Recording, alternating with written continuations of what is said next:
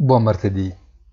Dopo il lungo weekend di Pasqua, Wall Street ha riaperto i battenti in anticipo rispetto all'Europa, ma nel dubbio ha proseguito a leggere qualsiasi notizia in positivo e si è spinta verso nuovi massimi.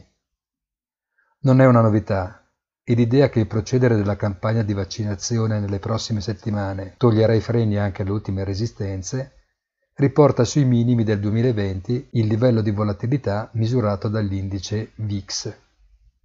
Poco importa se le valutazioni delle società quotate su Wall Street scontano ormai un prezzo mediamente pari a 37 volte gli utili prodotti, perché il mercato è totalmente unidirezionale.